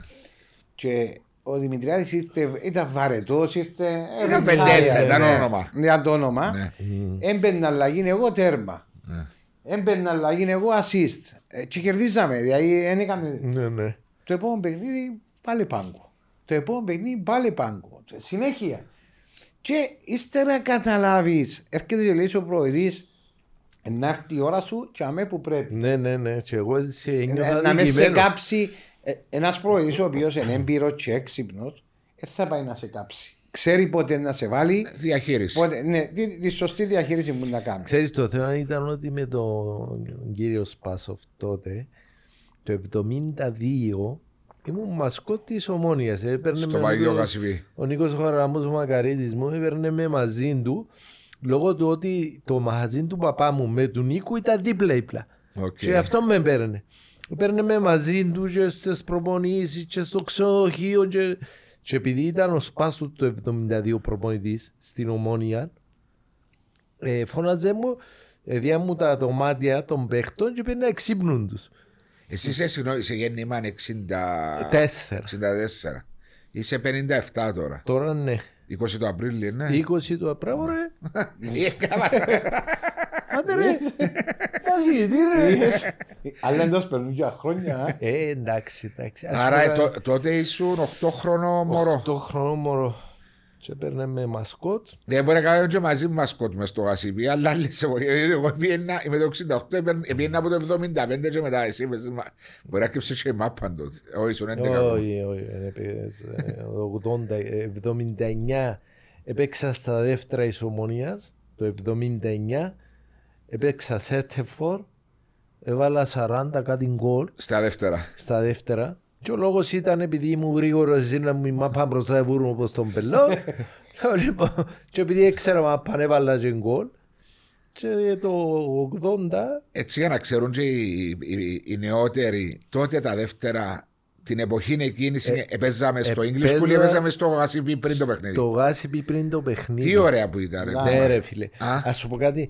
Τούτο που λέμε είναι ότι ο κόσμος, όταν εγώ εξηγήσα να παίζω στα πρώτα, με ήξερε. Ναι, διότι ήταν που τα δεύτερα. Λόγω του ότι ήξερε με που τα δεύτερα. Και, και το, άλλο, το άλλο σημαντικό, έβαλες τους γιου δεκαεννιά σου, παράδειγμα τα δεύτερα τώρα, γιου δεκαεννιά, ναι. γιου είκοσι ένα τώρα, όχι, γιου δεκαεννιά, παλιά τα γιου είκοσι ένα. Έφερνες τους μητσούτσινους τους γιου είκοσι ένα στην ατμόσφαιρα της πρώτης ομάδας, γιατί είχε κόσμο. Κατάλαβες και παίζαμε με κόσμο. Παίζαμε με κόσμο. Ωραία, ο παπάς μου είπαν πιο νωρίς να δούμε και τα δεύτερα. Εξεκινούσαμε βάσο μου, εγώ όταν έπαιζα στα Τσικό, εντάξει, τότε η ώρα δεκάμιση το πρωί. Η ώρα δεκάμιση το πρωί. Ετέγιονε η ώρα δεκάμιση, ενδεκάμιση, έντεκα, δώδεκα ετέγιονε. δώδεκα, έτσι πέσανε σαράντα πέντε σαράντα. Ήταν σαράντα λεπτά νομίζω. σαράντα ήταν τα δεύτερα. σαράντα, τριάντα πέντε, τέλος πάντων. Ετέγιονε το παιχνίδι. Εντάξει, έκαναμε τον μπάνιο μας να φάμε το σάντουιτς μας. Δεύτερα, την ίδια ώρα, ετρώαμε το. Πρώτη ομάδα. Εν εφευκάμε από Τσίριο που η ώρα εννιά το πρωί. Έναν εισιτήριο τρία μάτσο. Εντάξει, τα δεύτερα παίζα στα βοηθητικά. Sorry, τα τσικό στα βοηθητικά και τα δεύτερα στο Τσίριο. Ναι, ήταν πολλά σημαντικό το ότι επέζαζαν τα δεύτερα στο ίδιο γήπεδο με την πρώτη ομάδα και ο κόσμος ήξερε, έβλεπε τα ταλέντα. Ναι, έβλεπε, είχε άποψη. Είχε άποψη, ήξερα. Και στο Μακάριο ραντιλέ μου ήταν έτσι. Θυμούμε τα. Και στο Μακάριο έτσι. Ναι, θυμούμε πήγαμε που νωρίς να θωρώ τα δεύτερα. Ήταν άλλο πράγμα, ήταν πολλά ωραίο πράγμα. Και πίστεψαν στο Μακάριον κάποια στιγμή θωρούσαν τα δεύτερα τρεις, τέσσερις, πέντε, έξι χιλιάδες κόσμος. Έως που επέρναν η ώρα. Εν ευκαινάται έτσι για να μαθαίνει ο κόσμος για ζέστα μας δεκαπέντε λεπτά πριν να ξεκινήσει ο παιχνίδι. Συγγνώμη. Ευκαινάμε ναι και επέζαν τα δεύτερα. Και καμνάτε γύρουτσου. Μισό που η Εξώ που η πόρτα. Και στο Τσίριο το ίδιο διαγούγιο. Και φωνάζαν. Άτε ρε και μην κατσάθωρει το παιχνίδι. Άλλες εποχές. Άλλες εποχές, εντάξει. Εν τούτα που μιλήσκουν τα οποία εγώ θεωρώ ότι είναι ωραία πράγματα. Και α, τώρα που θυμήθηκα, θυμήθηκα και ο Γιάννον, τον φίλο μου, τον Ιωάννου, τον Αποέλ. Μιλώντας τελευταίος μαζί του, είπε μου ότι έκαμε και τα δυο του τα πόθηκια χείριση, τα γόνατα. Και ο λόγος ήταν διότι τότε κάτι το οποίο δεν βρέθηκε ο προπονητής να τον προστατεύσει, εβάλλαν τον Γιάννος συνέχεια που ήταν μικρός, εβάλλαν τον, εβάλλαν τον, εβάλλαν τον και το αποτέλεσμα είναι κάτι το οποίο ίσως τώρα να το καταλαβαίνουμε, τότε που λέγαμε μα γιατί ο προπονητής με βάλει, με βάλει, με βάλει. Ε, το αποτέλεσμα. Εγώ δόξα σε ο Θεός έπαιξα δεκαοκτώ χρόνια ποδόσφαιρο, δεν ε, χρειάστηκε να κάνω ούτε μία επέμβαση. Τότε ήταν και τα γήπεδα όμως, ε, ήταν χώμα, ναι, επιβαρύνες ε, τον πολλά παραπάνω. Ναι, ναι, φίλε, αλλά και εγώ έπαιξα μικρός και ο Γιάννος. Ναι. Το Γιάννον όμως εφορτίσαν τον πολλά. Μα είχε τραυματισμούς ο Γιάννος, πολλούς. Ναι, είχε πρόβλημα με τους χιαστούς του. Είχε, είχε πρόβλημα. Σπάσαν και πόδι, νόμιζα μια φορά, ναι, ναι. Εγώ για πόσα χρόνια έπαιζα, έκαμα, σε γόνατο έκαμα μόνο μηνίσκο. Αρθροσκόπηση. Μόνο αρθροσκόπηση έκαμα. Ε, θλάσσισε, ναι, πάθαινε. Η θλάσσισε είναι μη κορ. Ενώ σοβαρό τραυματισμό. Ε, λόγω της ταχύτητας που έπαιζα. Καν ταχύτητα. Η θλάσση ήταν λόγω του σκόρσου, επειδή ήσουν μικρός. Ας σου πω και ακόμα μια κουβέντα. Όταν το ογδόντα αποφασίστηκε, εγώ λέω πάντα ότι για να παίξεις ποδόσφαιρο πρέπει να υπάρχουν και κάποιες συγκυρίες. Δηλαδή, να σου δοθεί ευκαιρία. Να σου δοθεί ευκαιρία. Εγώ τότε στα δεκαέξι, δεκαπέντε μου, όταν έπαιζα στα δεύτερα, προπονητής ήταν ο Έσο, ο Μακαρίδης. Και είχαν ο Έσο σαν προπονητής το δεύτερο, δικαιούτουν να πει έναν όνομα από τα δεύτερα για να... να πάει με την πρώτη ομάδα προετοιμασία. Και είχε με προτείνει εμένα τότε για να πάω προετοιμασία στα δεκαέξι μου. Το λοιπόν, και που σου έλεγα για τις συγκυρίες, αν δεν ήταν ο Έσο να με προτείνει, μπορούσε να αγαθώ. Να μην ήρθαμε στα δεύτερα. Το λοιπόν, και πιάμε στα δεκαέξι μου που είχε προετοιμασία, έκαναμε στη Βάρνα προετοιμασία, πρώτη προπονήση στη Βουλγαρία, ήταν ο Σπάσοφ τότε προπονητής, σαράντα δύο γύρους του γηπέδου. Διότι έτσι ήταν τότε οι προπονήσεις. Ναι, βούρος. Ναι, σίγουρα. Στους τριάντα γύρους, αν δεν κάνω λάθος, εφήρθηκα. Έπαιζα με πειραμένο νοσοκομείο να μου βάλουν οξυγόνα. Είχα τι λέει, σαράντα δύο γύρους επί τετρακόσια είκοσι χιλιάδες μέτρα, είκοσι χιλιόμετρα. Χιλιόμετρα. Περίπου. Πού να αντέξεις. Εν τετρακόσια μέτρα ο γυρός. Αυτό είναι τέσσερα επί τέσσερα, δεκαέξι χιλιάδες. Ναι, ναι, ναι, έχεις δει. Ε, πού να αντέξω ρε φίλε. Καλά ξέρω ότι κάμνατε χωρίς μπάλα, χωρίς μπάλα, είκοσι χιλιόμετρα. Καλό. Εμένα μου λέει αν τούτο ήταν καν να ξεκινήσω να πάει. Πω εμόφυλτος. Είπα να ξεκινήσω που να αντέξω, ξέρετε, επειδή ήμουν και μητσής ήθελα να δείξω. Επήγαινε μπροστά. Επήγαινε μπροστά. Ξεκίνησε και καλή ώρα. Όπως τον λαό που βαλούσα σε κόρση για να μου χρόνια. Ο λαός έμεινε. Αλλά τότε, ξέρεις, μια κουβέντα φαινίδω σήμερα με το παγιά και ωραία του τη συζήτηση. Έπαιζες πίσω από τον Μαυρίν όταν πήγες τα πρώτα? Όχι, όχι. Τότε όταν πήγες τα πρώτα έπαιζε έξω δεξιό Μαυρίς, έξω αριστερά ο Κανάρης. Ναι. Έτσι ήταν. Και εγώ έπια τη θέση του Μαυρί. Ναι, σαν μπάκα πλέον του Μαυρί. Όχι, ο Μαυρίς έπαιζε έξω δεξιά. Έτσι εσύ έπαιζες έξω. Ναι, γι' αυτό σου είπα πια η θέση του Μαυρί και ο Μαυρί έπαιζε μπακ δεξής. Μα έπαιξε μπακ δεξής ο Ανδρέας. Ναι, βέβαια, καλό. Ήταν για να το ξεκουράσει πίσω. Ξέρεις, και πού τότε μας θέλναν τους πιο μεγάλους σε ηλικία, να κάνουν τους πιο πίσω. Ως να βρεθεί πορτάρις τότε. Πάει πίσω, πίσω, πίσω, πίσω, σπαρτί δίπλα του στον πάγκο. Πόσα χρόνια ήταν τούτο, ήταν πριν προηγούμενη? Δύο χρόνια. Ήσουν, ας πούμε, έπιασε τη θέση του Ανδρέας και πήγαινε ο Ανδρέας πίσω σαν δεξί μπακ και έπαιξε... Τουτάκι. Sorry, Τουτάκι, ο Ανδρέας ήταν το Ολυμπιακό, ο, Ανδρέας... ο αριστεροπόδαρος. Ο Νίκος, ο, Περίμενε. ο Νίκος ο Μαυρής. Περί... Εσύ είχες με τώρα. Ναι, ο Νίκος ο Μαυρής ήταν το Ολυμπιακό. Ναι. Το δεκάρι. Μπράβο. Ναι. Ο Τάκης ο Μαυρής ήταν ο δικός σου. Ναι. Ο άλλος, ο, ο Ανδρέας που λέει, ήταν διαιτητής, ο Κίκος. Όχι, όχι, λέω για τον Τάκη τον Μαυρή. Το δικό σας. Όχι, Τάκης Μαυρής έπαιζε εξωδεξιά. Ναι. Ναι ρε, ο Ανδρέας ο Μαυρής ήταν το δέκατο Ολυμπιακού με το μουστάκι. Όχι ρε, Νίκος ρε. Νίκος Μαυρής. Ναι, ναι, με μουστάκι. Τρία δεύκη. Σωστά. Ο οποίος επήγαινε από το αεροπορικό. Ναι, θυμόμαι. Ναι, ναι. Εντάξει. Συμβαίνουν αυτά. Συμβαίνουν αυτά. Αλλά, περίμενε, ο Κάντιλος ενασχολήθηκε και με την Αλκή. Όχι. Ενίσου μέσα στην Αλκή. Ποτέ. Ο Εμίλιος. Ο Εμίλιος ασχολήθηκε με ο, ο κουνιάδος. Ο κουνιάδος. Γιατί, λαλούν, γιατί νομίζω ότι ήσουν εσείς στην αρχή? Όχι, όχι, καμία σχέση. Εγώ έπαιξα μόνο στην Ομόνοια. Ούτε διοικητικά ασχολήθηκε? Όχι, διοικητικά που σου λέω. Όχι, όχι, τίποτα. Ο κουνιάδος μου ασχολήθηκε με την αρχή. Αν ήσουν εσύ. Ήταν ναι. τότε που ευκήκε ο φίλος μου ο Σπύρος, Σπύρος, τσιος του Παραλιμιού. Α, δαμέ που ήταν. Α, δαμέ που ήταν. Ναι. Και είπε ότι ο Κάντιλος, και... ναι. εντάξει, εγώ είναι, είναι. Είπε το όνομα σου, Πανικός. Ναι, ναι, είπε το, είπε το. Εγώ δεν ασχολήθηκα με την... Ε, το παρακολουθούσες στα podcast μας. Ναι. Όχι, κάποιος του το έπαιρε. Α, είπα σου το. Είπα μου το. Α, είπα σου το. Έχει πληροφοριοδότης. Έχω πληροφοριοδότης. Αμα μπού για το όνομα μου, το ειδοποιούμε. Αλλά, αν γι' αυτό που το ερώτησα, γιατί... Μες στο μυαλό μου είχα θυμούν κάποιος μας είπε για τότε αντί. Ήταν η Marathon Trading. Ναι, η Marathon. Ερχόμαι στο σήμερα. Μάλιστα, στο σήμερα. Βλέπεις ένα πρωτάθλημα έτσι πολλά απρόβλεπτο. Ναι, οπωσδήποτε απρόβλεπτο. ε, Εγώ πρέπει να πω ότι στην αρχή του πρωταθλήματος ξεκίνησε, είχα πει ότι η έκπληξη του πρωταθλήματος είναι ο Άρης. Τώρα να μου πεις πού το κατάλαβες, δεν και κατάλαβα το, ε, επειδή είδα ότι δίδουν σημασία στον Άρη κάποιοι επενδύτες πάλι, εννοείται, ναι.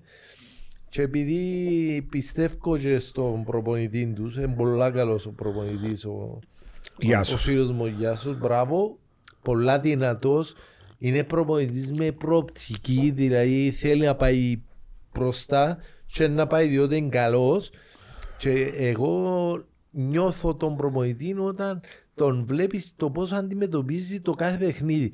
Δηλαδή νιώθεις τον ότι τζαμέ, επειδή υπήρξε και παίχτης, νιώθει το όλο παιχνίδι. Για μένα ο προπονητής βλέπει και, βλέπει και εκεί πέρα. Ναι ρε φίλε, για μένα ο προπονητής τώρα κάθε τζαμέ στον πάγκο. Τζαμέ, να με κλινείτε, να με... Ναι. Να ο προπονητής βάσο μου πράσι μάτι.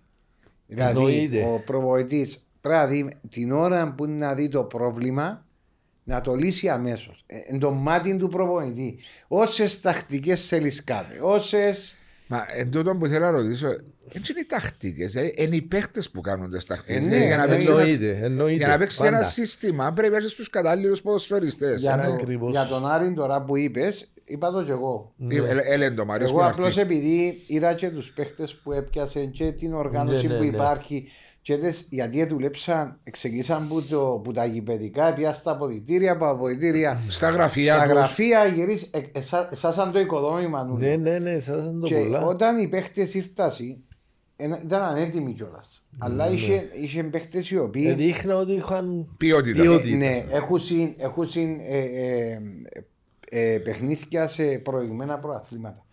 Και βλέπεις μέσα στο γήπεδο, και τον είπε το Γιάσος, είναι προπονητές. Μάλιστα. Δηλαδή η εμπειρία τους. Η εμπειρία τους και δεν φτάσουν απλά για να κάνουν περάσουν, να περάσουν και να κάνουν. Σωστό, σωστό. Mm. Εντάξει, είναι πολύ σημαντικό για αυτό το πράγμα. Ότι no, no. Φτάσαμε σε ένα σημείο να μαζεύουμε κάθε λογής ποδοσφαιριστές στην Κύπρο και έρχονται και ποδοσφαιριστές οι οποίοι έρχονται για τουρισμό, κάτι το οποίο είναι καλό για την Κύπρο μας, αλλά ε, είναι το που λέμε κάποτε οι μάνατζερ κάνουν τα παιχνίσκια τους, βρίσκουν κάποιους παίχτες. Θυμάσαι ρε, κάτι λέμε παίχτες που ήρθασαν με ονόματα θα, που δεν αποδώσαν τίποτε, τίποτε ναι, και, βέβαια, και ποδοσφαιριστές, ποδοσφαιριστές άγνωστοι που ευκήκαν να είναι ακάμου. Φίλε μου, το πιο καλό παράδειγμα είναι Ράινερ Ράουβμα.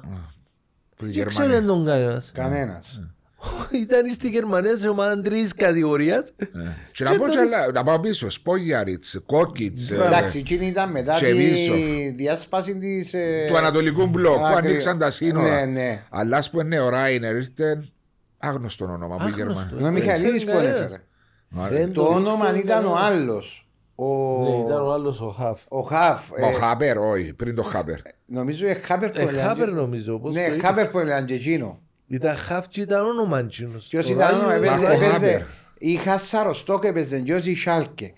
Και τσινός ήταν το όνομα και έφεραν και ο Ράουφμα. Και ο Ράουφμα το πρώτο του παιχνίδι ήταν με τον Απόλλωνα φιλικό μες στο Τσίριο. Αν δεν κάνω λάθος. Και βουρούν τον ακόμα. Και ακόμα βουρούν τον. Εντάξει, ο ξεπέταγμα. Έρεξα το έκανε τη λεά. Έρεξα το. Είναι έρεξα το. Βάλα τριάντα τρία και βάλε τριάντα δύο. Είμαι ο μόνος που ανέρεξε. Δεν νομίζω ας άλλο. Δεν είχε άλλο. Είναι η μόνη χρονιά που χάσε το χρυσό παπούτσι. Ήταν η μόνη χρονιά που χάσε το χρυσό παπούτσι. Ναι ρε φίλε, ήταν ο άνθρωπος, ήταν άλλη κλάση πραγματικά. Και ξέρεις, επειδή βρεθήκαμε πολλές φορές με ο Ράινερ, λέει μου ρε να σου πω κάτι ρε, φαντάσου λαλί μου, τότε που ήρθαν έπαιζες και εσύ.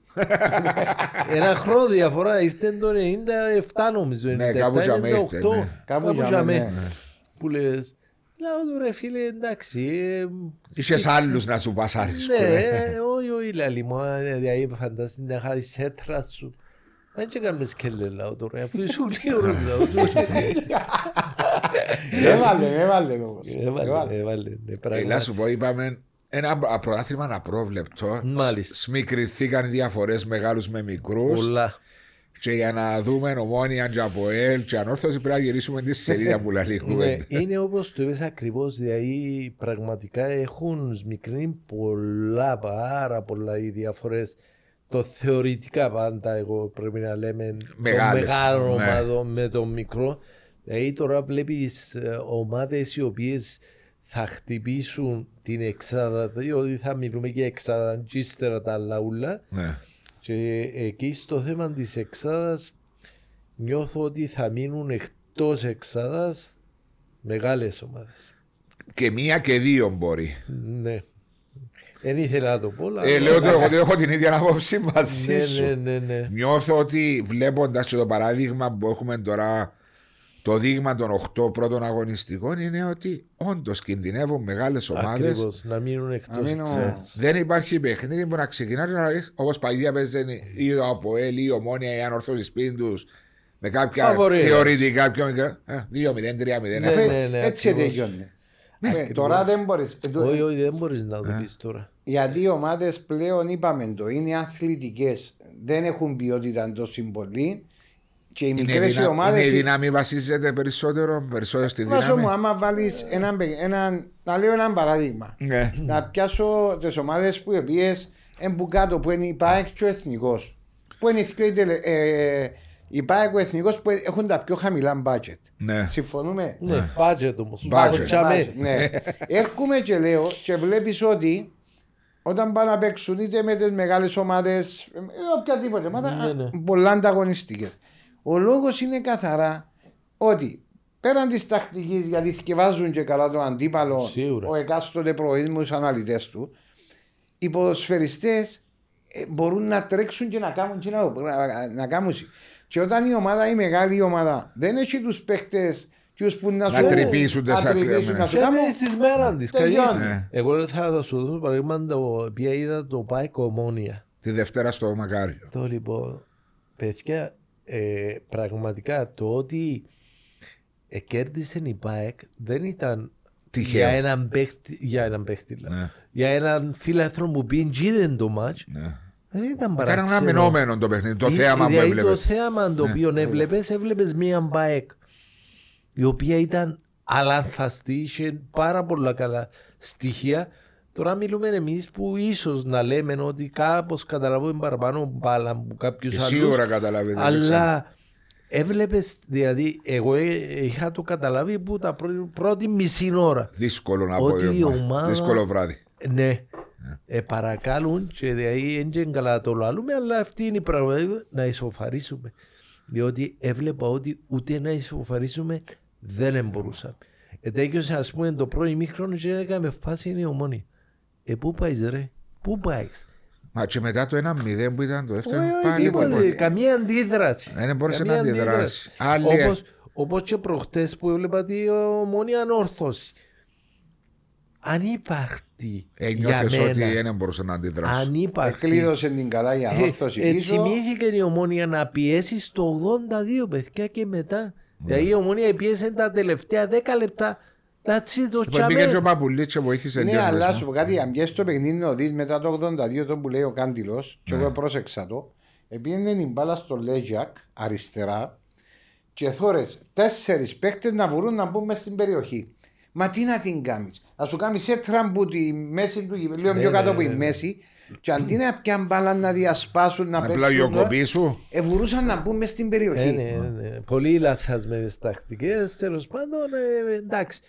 Εμείς ίσως να τα βλέπουμε κάπως διαφορετικά, ε, εντάξει ο κόσμος τα βλέπει διαφορετικά, ε, κάτι το οποίο η Ομόνοια είναι προβλεπτή. Δηλαδή ξέρεις, ένας προπονητής καλός ξέρει πώς να στήσει την ομάδα του ώστε να αντιμετωπίσει την Ομόνοια. Η Ομόνοια αυτή τη στιγμή δεν είναι η ομάδα η, η οποία είναι, ξέρεις, φοάσαι την, yeah, όνομα του Θεού, τούτον υπήρχε. Τώρα δεν υπάρχει. Νομίζω δεν υπάρχει ομάδα πλέον που να πεις. Η Ομόνοια, για να ξέρεις τι θέλει να βάσω. Παράδειγμα, απόψε με η Βασιλεία. Ναι. Θέλει ένα restart. Να, δηλαδή. Δεν είναι κριτήριο όμως. Όχι, όχι. Θέλει, θέλει που κάπου να ξεκινήσει. Να κάνει ένα σερί. Να, να κάνει ένα... ε, Είμα, το σερί, πω, το σερί ήταν μετά τον Απόλλων αν είπας. Ναι, είπα. Εντάξει, ναι, θέλεις ένα restart καλό. Ένα... Ε, εγώ θα έλεγα προτιμώ να ξεκινήσουμε το restart με διάχνα. Διότι νιώθω ότι δεν θα κερδίσεις. Έχεις χάσει, νιώθω ότι έχεις χάσει την εμπιστοσύνη σου προς την ομάδα. Τι μου διάει η Ομόνοια για να νιώσω ότι να της έχω εμπιστοσύνη, αφού βλέπω και το μέλλον, βλέπω ότι σαν που εντάξει θα πω παίχτες, διότι θέλω να πω κάποιους παίχτες τους οποίους ούτε έξω από τα αποδυτήρια πρέπει να περάσουν τις Ομόνοιες, εν πάση έψωση, ε, θα τα πούμε. Ναι.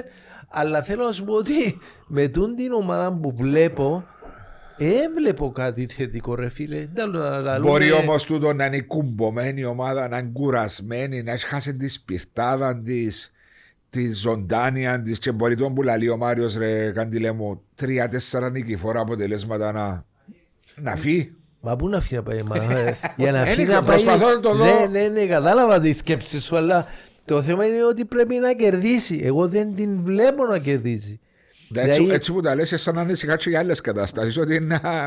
Όχι, ναι, έτσι εγκρυφώ να το πω, ότι ανησυχώ... Πώς ανησυχούσα εγώ περσικά το Αποέλ. Ακριβώς.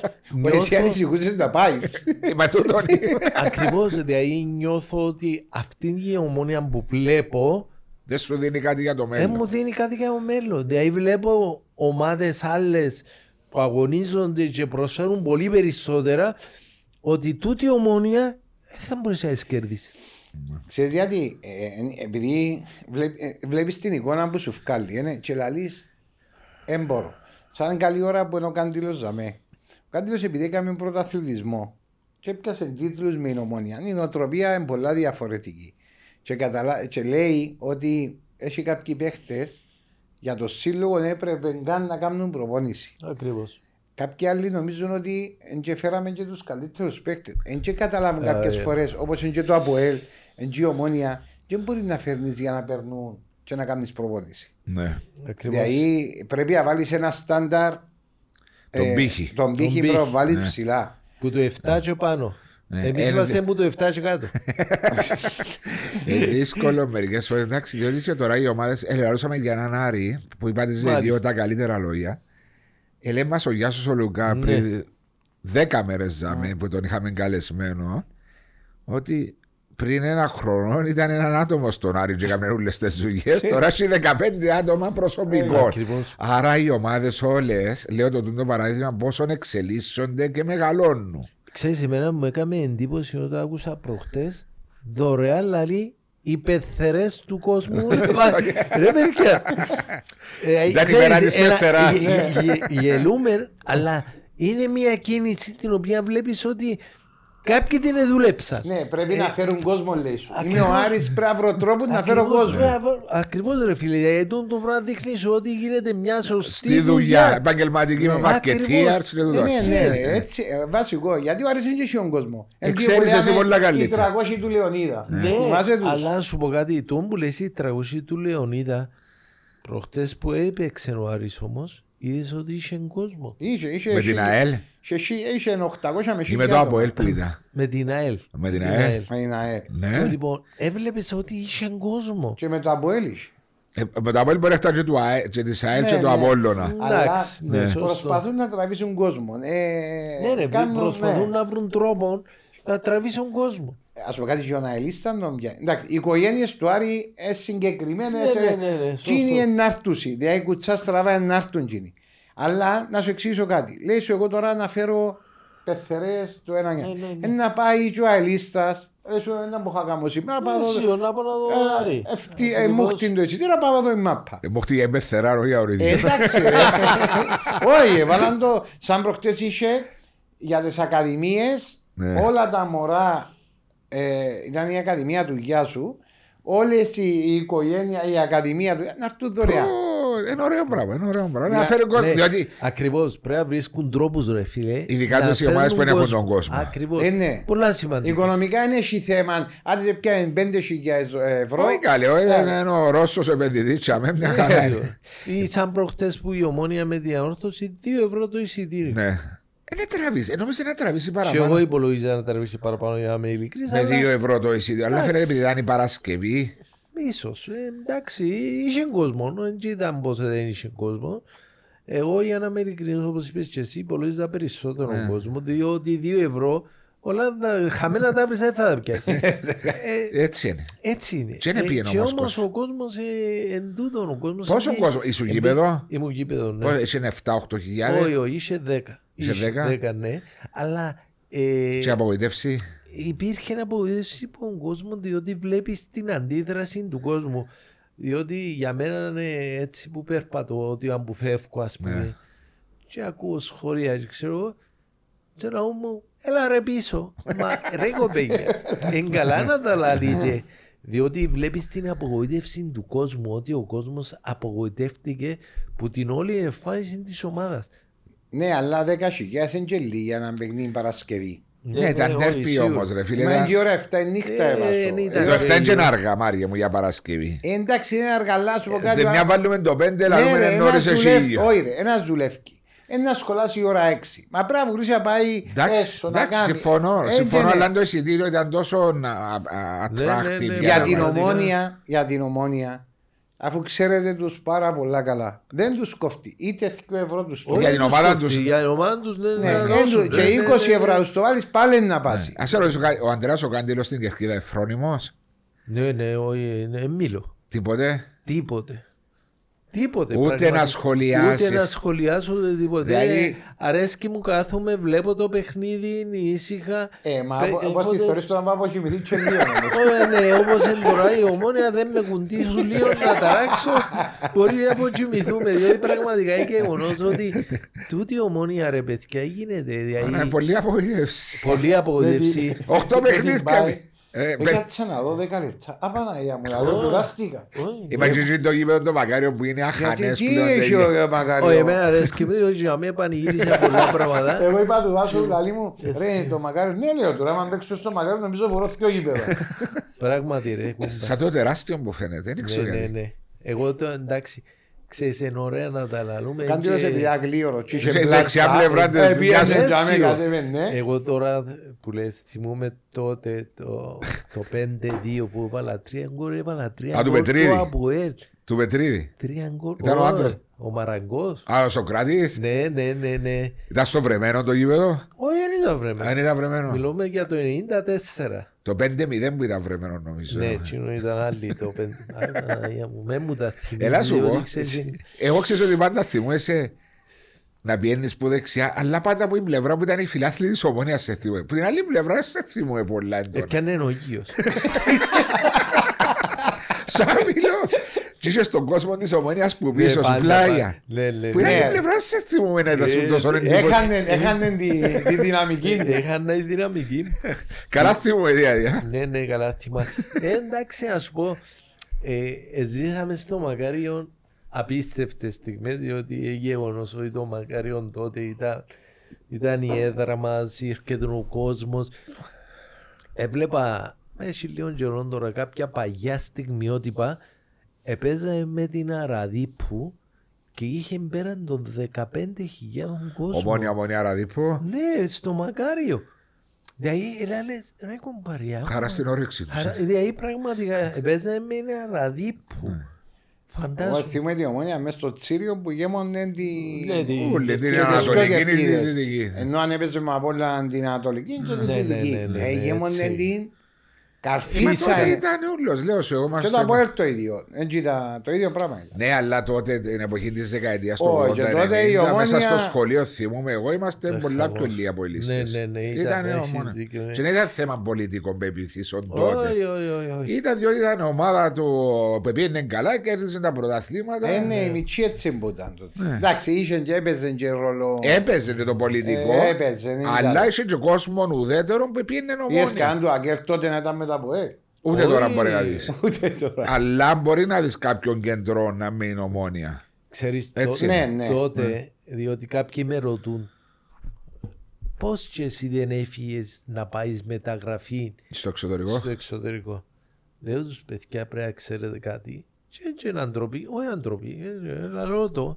Διότι το ογδόντα δύο λέω τους, ήμουν δεκαοκτώ χρονών, μπράβο, και ήρθε πρόταση που τον Ηρακλή Θεσσαλονίκης το ογδόντα δύο.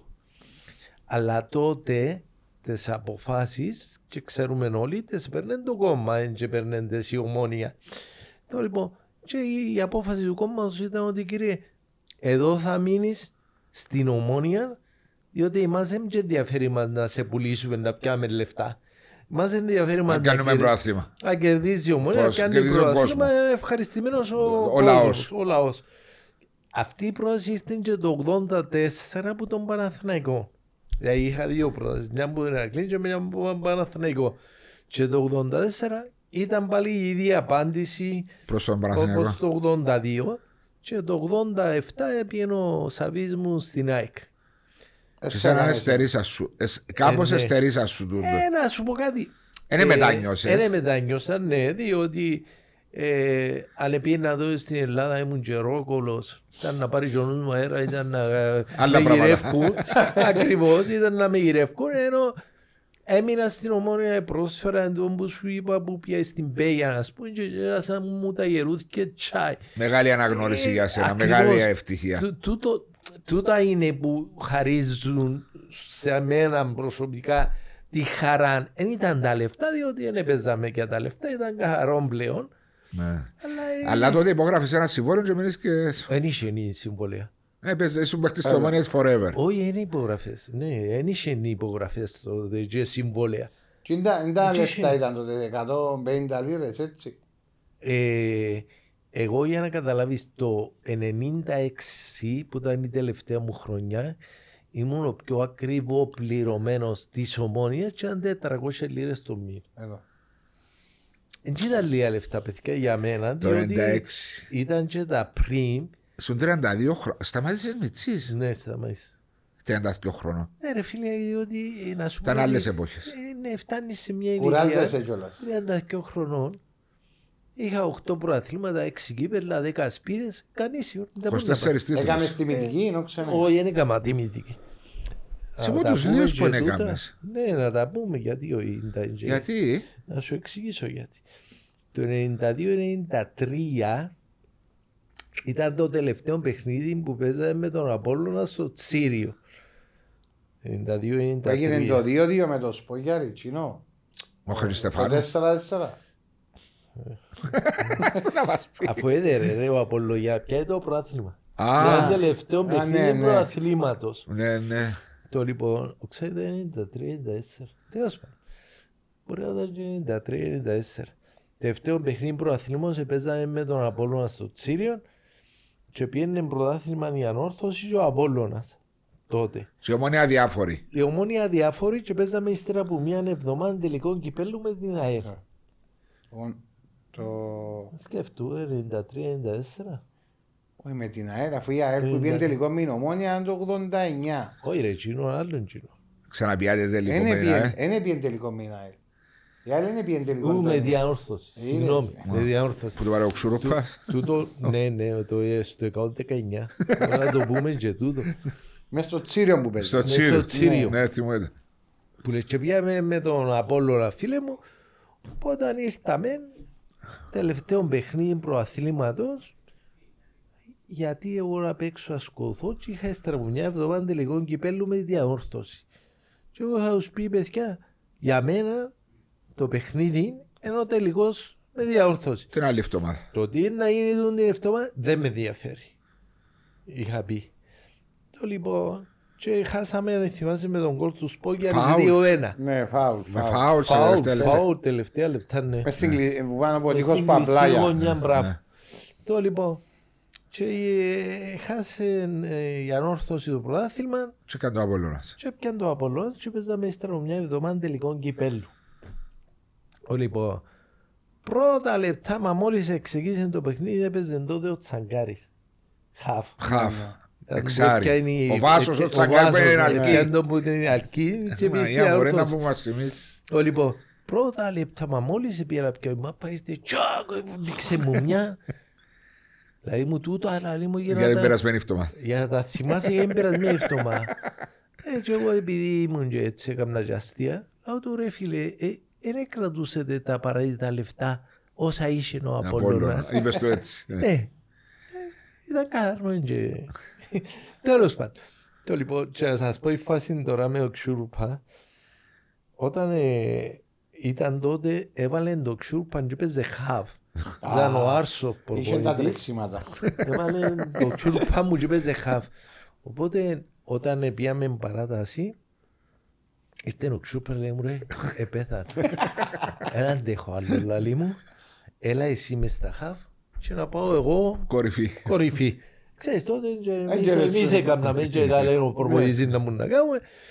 Αν εντάξει, πήγαινε εσύ μπροστά, να τραβήσω εγώ πίσω. Όπως στα... το σχολείο. Ε, όπως το σχολείο, κάτι και τράβησα εγώ πίσω. Φίλε μου, και πήγαινε ο Ξούπα μπροστά και έβαλε και τον κόρ στο εκατόν δεκαοκτώ. Δεν θυμούμαι το δύο ένα. δύο ένα ή ένα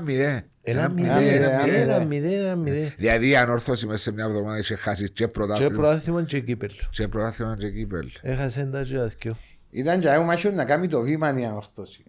Και την περίοδο. Μετά ξεκίνησε με τα ενενήντα έξι ενενήντα επτά, ξεκίνησαν και μετά το Αποέλ έπιανε η Ανόρθωση. Και το ογδόντα οκτώ ογδόντα εννιά που πήγαμε τελικό κύπελλο με την ΑΕΛ, προσπάθησαν και έλα να πιάει το κύπελλο. Δεν μπορούσε. Και θα σου εξήσω γιατί... Πόσα κερδίσατε, θυμάσαι? δύο ένα. Στο Τσίριο... Ακύρωσε τέρμα του Λαούτα καθαρό. Λατσίεφ. Τώρα λαλούμε, είναι ωραία να τα λαλούμε όμως, να ξέρεις και ο κόσμος. ογδόντα οκτώ ογδόντα εννιά ήταν τότε που πήγαινε ο πεζοπορικός και πιάνε το πράθυμα, ναι. Αν θυμάσαι. Βέβαια, το μας γέλασε να μας. Ναι, τελευταίο Δε, παιχνίδι. Ομόνοια πεζοπορικός. μηδέν μηδέν. Έπαιζε ο Γιώργος ο Χριστόδουλο. Θυμάσαι. Ναι, έπαιζε ο Γιώργος ο Μιτσίντο Λοίζον.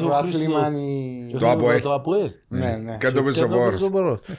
Χριστόδουλου στο είκοσι περίπου έπιανε μια φάση τη μάπα έτσι έπαιζε σαν τα μπα. Πέρασε του και σούταρε και ήβραν το δοκάρι. Το επόμενο λεπτό έγινε αλλαγή. Πού πάεις ρε Χριστόδουλου να βάλεις κόρ. Τι έκανε το από το πράσιμα. Ρε Χριστόδουλου για όνομα του. Το λοιπόν και είναι το παιχνίδι φίλε μου. Είχαν μας πει εσείς δώστε μας το παιχνίδι. Να πιάμε ισοπαλία το μηδέν μηδέν και να κανονίσουμε εμείς να πιάτε το κύπελλο. Που έπεσατε με την ΑΕΛ. Με την ΑΕΛ. Τώρα ξεκινάτε γιατί... Ακύρωσε τον κορ του Λαούτα. Διαιτητής ήταν Χάκη Στεφάνου, μπράβο. Παναγία μου, μεγάλες δηλώσεις. Έλα σου πω κάτι τώρα. Έχασες ποτέ τελικό κύπελλο? Έχασα, που η Σαλαμίνα, τρία δύο. Στο Τσίριο που ήταν και εδώ. Ναι, στο Τσίριο. Ήταν το, το κύπελλο και η Σαλαμίνα. Ναι, ναι, ναι. Που ήταν το Μουσκάλι. Όχι, ενενήντα ένα νομίζω. ενενήντα ένα. τρία δύο Σαλαμίνα, πολύ είναι το βαλιόνος. Και είναι πολλά καλή με η Σαλαμίνα τότε. Ναι, ρε, ο Πάμις ο Άντερ, έβαλε ο Πάμις ο Άντερ ο Γκολ. Ναι, ναι, ναι. Ήταν ο Βάσος ο Μαύρου, ήταν ο Τσιγκέλης αριστερό. Ήταν ο Μακαρίδης, ο Πορτάρης, ο Ιωάννου. Ο Ιωάννου. Ήταν παιδινό, ήταν στον ελαλούσαμε, είχε έναν παρατσούκλι. Ήταν πολλά καλός τερμοφύλακας. Γιάννος Ιωάννου. Ναι, έπιε να μου καθαρίσει το γρασίδι με τη μηχανή και ήταν βρεμένο. Έτσι τον έχασαμε. Τέγια άδικα. Το θυμώ τους. Έκανε πιέν να κουρέψει το γρασίδι και ήταν με σύρμα του ρεύμα του και κανόν το ρεύμα. Έτσι πει. Τι ρε λέεις. Κόκος ηλία έπαιζε. Όχι, ήταν μετά. Αλλά εντάξει, κάποτε... Τούτον που λέει ο Κάντηρος που λέει για το ογδόντα οκτώ, το ογδόντα εννιά, το ογδόντα επτά, αφού τότε οι εποχές έτσι ήταν. Δώσ' μου να σου δω, να πάμε... Εντάξει ρε, με σουρανούς, εντάξει τότε ήταν και οι εποχές της Ομόνοιας, ήταν πολλά δυνατή. Είναι εντάξει, ήταν. Ήταν η χρυσή εποχή της Ομόνοιας. Ναι, έτσι, σωστό.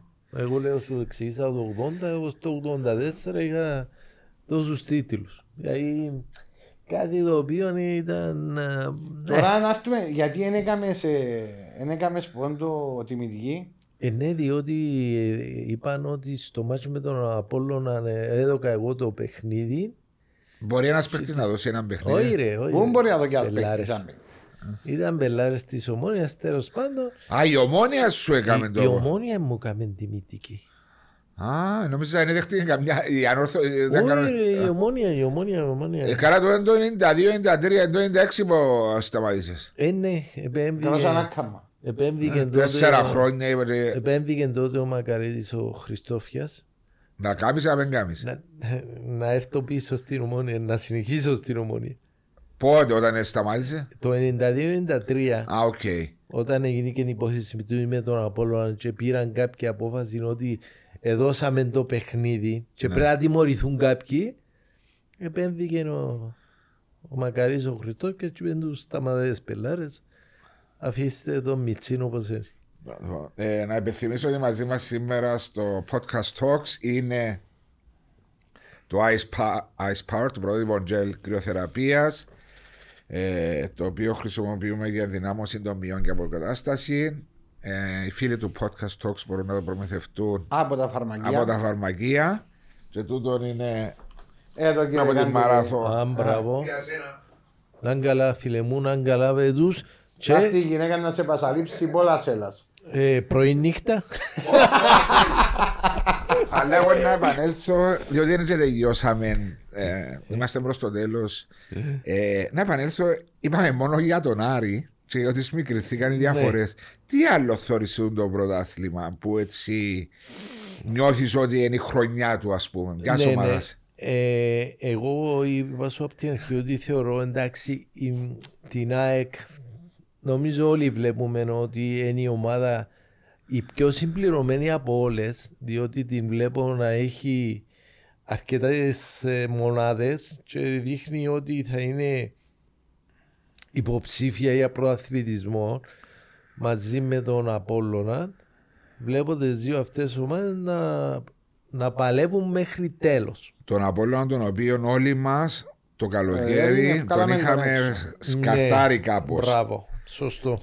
Και εγώ προσωπικά. Ο Απόλλωνας βάλει πολύ pressing, πολύ τρέξιμο, συνεχής κίνηση.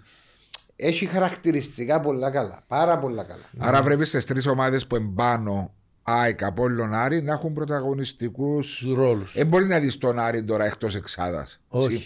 όχι, δεν το βλέπω mm. τον Άρη εκτός και, εξάδας. Και βαθμολογικά έχει διαφορά που τον έβδομο. Έχει μεγάλη έχει, διαφορά. Έχει διαφορά. Έχει δεκαέξι ναι. βαθμούς και έχουν οι άλλοι εννιά α, και εφτά και οκτώ. Ναι, ας πούμε με μια νίκη και μια αποτυχία του αντιπά του έβδομου, ας πούμε, μπορεί να σου κάνει και μια διαφορά εννιά βαθμούς. Εντάξει, είναι, ακόμα είναι νωρίς. Ακόμα είναι νωρίς. Εντάξει, νωρίς, αλλά είπαμε κάτι άλλο. Έμα νωρίς, νωρίς όπως δεν άκου το πρόγειο. Έτσι είκοσι έξι παιχνίδια. Ξέρω το, ξέρω. Ακριβώς. Τέσσερα παιχνίδια λιγότερα. Τέσσερα παιχνίδια λιγότερα. Και ώσπου να σταθτάρει η ομάδα μου να μην υπάρχει στα νύφορα. Άρα άμα νιώθεις ότι ο Άρης είναι στην εξάδα και ξέρω μέσα στο μυαλό σου τώρα μπήκα ότι η Πάφος και ο Ολυμπιακός είναι δυνατές ομάδες και μπορεί απλά σαριστούν για με. Έλα να δούμε, μπέ μου και όπου θέλεις να μου πεις. Να λύσεις μου με τρόπο. Φέρνω σου σιγά. Ναι, ναι, ναι, ευτυχώς που κάθουν. Έλα, παίζω. Όχι, θα πάω για διαβάσμιση. Να πω ότι για μες στην εξάδα, όχι μόνο μια, ευτυχώς τρεις του Big Six που θα μπουν μάλλον. Ναι, λέμε να πούμε δύο σίγουρα, θα πούμε ποιες. Λοιπόν, με τα σημερινά δεδομένα. Με τα σημερινά δεδομένα πάντα μιλάμε. Έτσι πιστεύεις και εσύ. Είναι κάτι το οποίο δεν βλέπω να αλλάξει. Πρέπει να αλλάξουν πολλά πράγματα για να, να αλλάξει η εξάδα όπως την βλέπω εγώ. Και από εκεί και πέρα να... να εγώ νομίζω έκανε να καταφέρουν να μπουν κουτσά στραβά. Και να μην είναι μια που τον πήγε έξι. Ε, που το... ε, διότι μια... εσύ πιστεύεις ο Άρης να είμαι στους έξι. Εγώ πιστεύω να είναι, αλλά... Εγώ θέλω, είπα, είπα να δικαιώσει ο πρώτος γύρος. Ναι. Σε τρία παιχνίδια. Τρία παιχνίδια. Και για μένα να έχουμε την καθα... γιατί είναι ακόμα εννιά βαθμοί. Και να έχεις ακόμα ε, έντεκα παιχνίδια ο δεύτερος γύρος. Ε, εγώ νομίζω ότι για να έχουμε άποψη πρέπει να δικαιώσει ο πρώτος γύρος. Για να δεις τις διαφορές του έκτου με τον έβδομο ναι, και ούτω καθεξής. Να, να έρθεις να πεις ότι και η Ομόνοια και η Ανόρθωση θα στα, τελειώσουν και τα ευρωπαϊκά τους, που για μένα να πεις ότι να δώσουν μια διαφορετική δυναμικότητα, αλλά ναι. δεν με πείθουν με η μια με η άλλη. Ούτε η μια ούτε η άλλη. Όχι, ε, με πείθουν και βλέποντας τις ομάδες που έχω αναφέρει προηγουμένως ότι θα χτυπήσουν την εξάδα, δεν βλέπω να είναι καλύτερες από εκείνες που ανάφερα. Ο Αποέλ μόνο τώρα στο βλέπεις. Θέλει να μιλήσουμε και για τα Αποέλ. Τον αιώνιο. Το λοιπόν, κοίταξε, να σου πω κάτι. Εγώ είχα πει και κάποιοι με είχαν παρεξηγήσει διότι είχα πει μόλις εξηγήσει το πρόθυμα ότι με τους παίχτες τους οποίους έχει πάρει το Αποέλ το θεωρώ πρώτο φαβορί. Το καλοκαίρι. Το καλοκαίρι. Λοιπόν, ε, και είχα πει τότε με το φίλο μας τον Μπούρσα, ε. ήταν ο Μπούρσατής τότε, ότι διερωτούμε γιατί στερήθηκε για μένα τις θέσεις τις αμυντικές, δηλαδή μεσοεπιθετικά έφερε τους παίχτες, ενώ αμυντικά θα στερηθεί και έχει φανεί ότι στερείται της δυναμικότητας του ίδιου και ο τερμόφυλακας. Για μένα είχα πει ότι για να ξεκινήσεις και να πεις ότι πάει για προαθλητισμό πρέπει να, να ξεκινάς που το ένα. Ναι. Πολλά σημαντικό. Πολλά σημαντικό, διότι η Ομόνοια έχει δείξει ότι ο λόγος, ο βασικός λόγος που ήταν τζάι που ήταν, ήταν ο τερμόφυλακας. Είτε θέλουν κάποιοι να το παραδεχτούν, είτε όχι. Έδωσε τους πολλούς βαθμούς ο Φαμπιάνο. Αυτή είναι η πραγματικότητα. Από εκεί και πέρα, φίλε μου, το Αποέλ να του δοθεί το τσάνς το Γενάρη, διότι πρέπει να φέρει τερμοφύλακα οπωσδήποτε και να λύσει αμυντικά τα προβλήματα. Διότι αμυντικά τα Αποέλ έχει αρκετά προβλήματα, ε, προσπαθεί να ανταπεξέλθει. Πρέπει να θωρείς και τη ροή των πραγμάτων. Δηλαδή και προχτές που έβλεπα το, το παιχνίδι με, την, με τη Δόξα, ε, ενώ Ε, έπαιζες έστε και σαν ομάδα, έφαγες δύο τέρματα αδικαιολόγητα. Mm. Που ομάδα η οποία πάει για προαθλισμό έντρωει έτσι τέρματα. Νεκρά διαστήματα. Ε, εντάξει, α, για ο πέναρτι θα πω, αλλά μετά το δεύτερο. Εντάξει, για μετά το δεύτερο γκολ ήταν. Και να πούμε και για τον το βι έι αρ που γίνεται πολλής λόγος. Δεν μπορούμε, ρε παιδιά, δηλαδή να πάρθει μια απόφαση για το βι έι αρ και να τρώεις έξι λεπτά για να δεις εάν είναι γκολ ή είναι γκολ. Δηλαδή κάπου πρέπει να, να προχωρήσουμε σε αυτό το στάδιο του βι έι αρ. Ε, φαίνεται ότι οι δικοί μας ακόμα μαθαίνουν το. Και μαθαίνουν πάνω στις ομάδες μας. Μα που είναι, είναι κρίμα. Ε, ε, γίνεται αλλιώς αποτελεσμάτα. Ακριβώς. Ή έκανα θωρό και έκανα λάθος. Έλαντε. Έλα που γίνεται όμως. Και το θωρό που έξι επτά διαφορετικές κάμερες. Και έξι λεπτά. Και έξι λεπτά. Δηλαδή αν είναι δυνατό.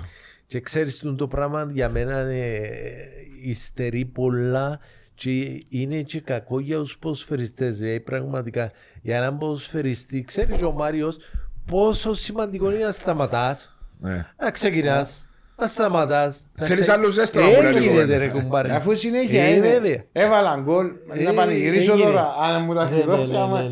Ναι ρε, έτσι είναι πλέον. Χάνεις τη... Πρέπει να γίνουμε πιο επαγγελματίες και στο θέμα της διαιτησίας και στο θέμα του βάθου. Αφού θωρούν έναν τέρμα το οποίο είναι πεντακάθαρο και πρέπει να κάτσουν όδου. Και κάθονται, περιμένει να σου δω και το πιο διαιτητή. Μα ποιο. Ακριβώς, ξέρεις εντός που λέμε ότι πρέπει κάπου να προχωρούμε λίγο πιο γρήγορα. Διότι δεν μπορείς ρε φίλε, άμα είναι κάτι το ξεκάθαρο να πιένει, να θωρεί, να ξαδωρεί. Αφού είναι ξεκάθαρο ρε τα ευλογημένα του Θεού, δώσ' το ατεγιόν. Ή και το άλλο, γράψε που κάτω τον λόγο που λέει σταματά. Α, μου πιάνει κρέμα μου ρε. Ιεστόν, Ιεστόν, αντζήσει πάνω, σιγά σιγά. Το τάτς. Βαφ, καλή σου το βαφ. Εν τω μεταξύ, ζητήσανε ορισμένες ομάδες οι συνομιλίες. Όχι οι συνομιλίες. Γράψε τον λόγο γιατί. Α, γιατί κοιτάζεις. Ναι, γιατί κοιτάζεις. Προχτές έβαλαν την μπάικ με το Ιμπάφο και μαχούμαστε εμείς να καταλάβουμε για ποια φάση ένα δόκι. Πες μας, κοιτάζεται για offside. Στην Αγγλία και στο Champions League γράφω potential. Penalty, potential, ναι, ναι, offside. offside. Να ξέρεις και εσύ να αποβλέπεις. Να ξέρεις, ναι, ναι, ναι, ναι. Και εδώ και offside. Εδώ και offside, ξέρεις, ε, κάποτε, κάποτε, διότι δεν καλά τα λάλλουμε, ε, ο κόσμος είναι και γνωρίζει ότι όταν ο τερμοφύλακας θέλεις είναι εκτός, θέλεις πιο παίχτες. Ναι, αλλά τα σιούτ όμως του. Καλύπτου. Έτσι ήταν μπάσα. Ε, τι σιούτ είπας. Εγώ νομίζω ήταν... Εγώ είπα ήταν γκολ. Όχι, όχι, ήταν offside, νομίζω η τάπη. Α, ναι, ήταν εξάρτητα πάλι. Στην αρχή εγώ νόμιζα ότι κοιτάζε το για φάουλ πάνω στον τερματοφύλακα να σου πω είναι αλήθεια. Ε, ναι, αλλά όχι. Λέω σου τι νόμιζα. Εγώ νόμιζα να δω και φάουλ στην πρώτη φάση. Εγώ που ευκαιρία που πάνω του παίχτη. Μα τι να δώσει πέναρτη. Φάουλ, επιθετικό. Αυτό λέω. Φάουλ πάνω στον τερματοφύλακα. Όχι τερματοφύλακα. Η πρώτη, πρώτη, πρώτη φάση που κέρδισε την κελέ. Που ευκαιρία που πάνω του δεν κέρδισε. Ο παίχτης της ΠΑΕΚ πάνω στον παίχτη της ΠΑΦΟΥ. Δύο φάσεις πριν. Πρέπει να πάει και πολλά πίσω. Ξέρεις, είναι κάποια πράγματα τα οποία με δουν το βι αρ πρέπει να τα προσέξουμε και έχει κόσμο που επειδή ενασχολούνται ούλοι πρέπει να κάτσει να δει και τσαμέ και ποτσί και να μου γίνει και Ε, εντάξει, δεν ξέρω, εμένα δεν μ' αρέσει. Κάπου χάνει το πόσο την έγκλη του ρε κουμπάρε, τη χαρά του. Ξέρεις, ήταν και στις αρχές πέρσι που ξεκίνησαν το podcast talks. Έλεγα πάντα με ο Μάριος, ο Μάριος ήταν υπέρ του βαρ, εγώ ήμουν πάντα... Μα υπέρ όχι έτσι. Περίμενες, εντάξει ρε Μάριο, εγώ ήμουν... Δεν μπορώ να σταματά. Είναι μέρος του παιχνιδιού και οι διαιτητές να κάνουν λάθη όπως κάνουν οι ποδοσφαιριστές. Σωστό. Και να σταματά. Η τεχνολογία στο ποδόσφαιρο θυμίζει με American football. Όπως το είπες. Και τούτα πράγματα. Να σου πω κάτι, οι Εγγλέζοι όμως, άμα δεις τους Εγγλέζους, μπαμ μπαμ. Μάρια μου, και οι Εγγλέζοι έχουν φάσεις που για τόση ναι, ναι, αλλά εν καθυστερού. Ναι, αλλά πάλι νιώθεις την αδικία για έναν γκολ, ας πούμε. Λέω σου για το συντηρητικό. Υπέρ το advantage πάνω στον επιθετικό. Δεν το βλέπω πλέον. Δεν υπάρχει. Χάθηκε τούτο το advantage που είχε. Είναι η στρίχα. Φτάσαμε στο σημείο να ασχολούμαστε. Είναι για μένα ποδόσφαιρο το όργανο. Εγώ ούτε μένα μ' άρεσε. Ας γίνει λάθη. Τώρα σου λέω να είναι δέκα μέτρα καλυμμένο και outside. Αλλά τα οριακά πρέπει να είναι υπέρ του. Τώρα τέτοιο βασωμένο το φευτούσι. Τώρα να το κάνουν και αυτοματοποιημένο το offside. Να φωνάζουν offside. Ναι, να φορά να σταματά να το παίζεις μέσα στο αυτήν του διαιτητή, ότι ενώπισε και σταματάει η φάση. Μπορεί να μην έχουν τζελάις μας στο τέλος της ημέρας. Ναι, πράγματι. Ούτε διαιτητή. Έχει ένα σφυρί που βάζει στην κερκίδα. Κάτσε αυτό που είπα. Κύριε Ανδρέα Ανδρέου, κάντιλε. Κύριε Ανδρέα Ανδρέου, είχαμε παρέθεση. Ευχαριστώ που ήρθες. Είχαμε έτσι μια ωραία συζήτηση, επείγαμε στα παλιά χρόνια. Με τις ιστορίες που ανάφερες, το παλιό, το Βασιμπή, το Μακάριο. Έτσι. Ευχαριστώ πολύ που αποδέχτηκες την πρόσκληση να είσαι μαζί μου. Ελπίζω σύντομα να είσαι ξανά έτσι να. Και η Ομόνοια να πηγαίνει καλύτερα. Ε, ελπίζουμε και εμείς δεν το μου περιμένουμε Εσύ, ναι, να ναι. δούμε μια Ομόνοια καλύτερη. Τώρα με τούτα όλα που γίνονται, επενδυτές πάνε, έρχονται, πάνε, έρχονται. Εντάξει. Ε... Θα κάνουμε υπομονή και θα περιμένουμε. Έτσι είναι, τόσα χρόνια γίνονταν. Ναι. Ε, ακριβώς. Ακριβώς. Ευχαριστώ πολύ. Ευχαριστούμε πολύ. Thank you, και εγώ ευχαριστώ, παιδιά. Ε, με, πού είναι να φάμε.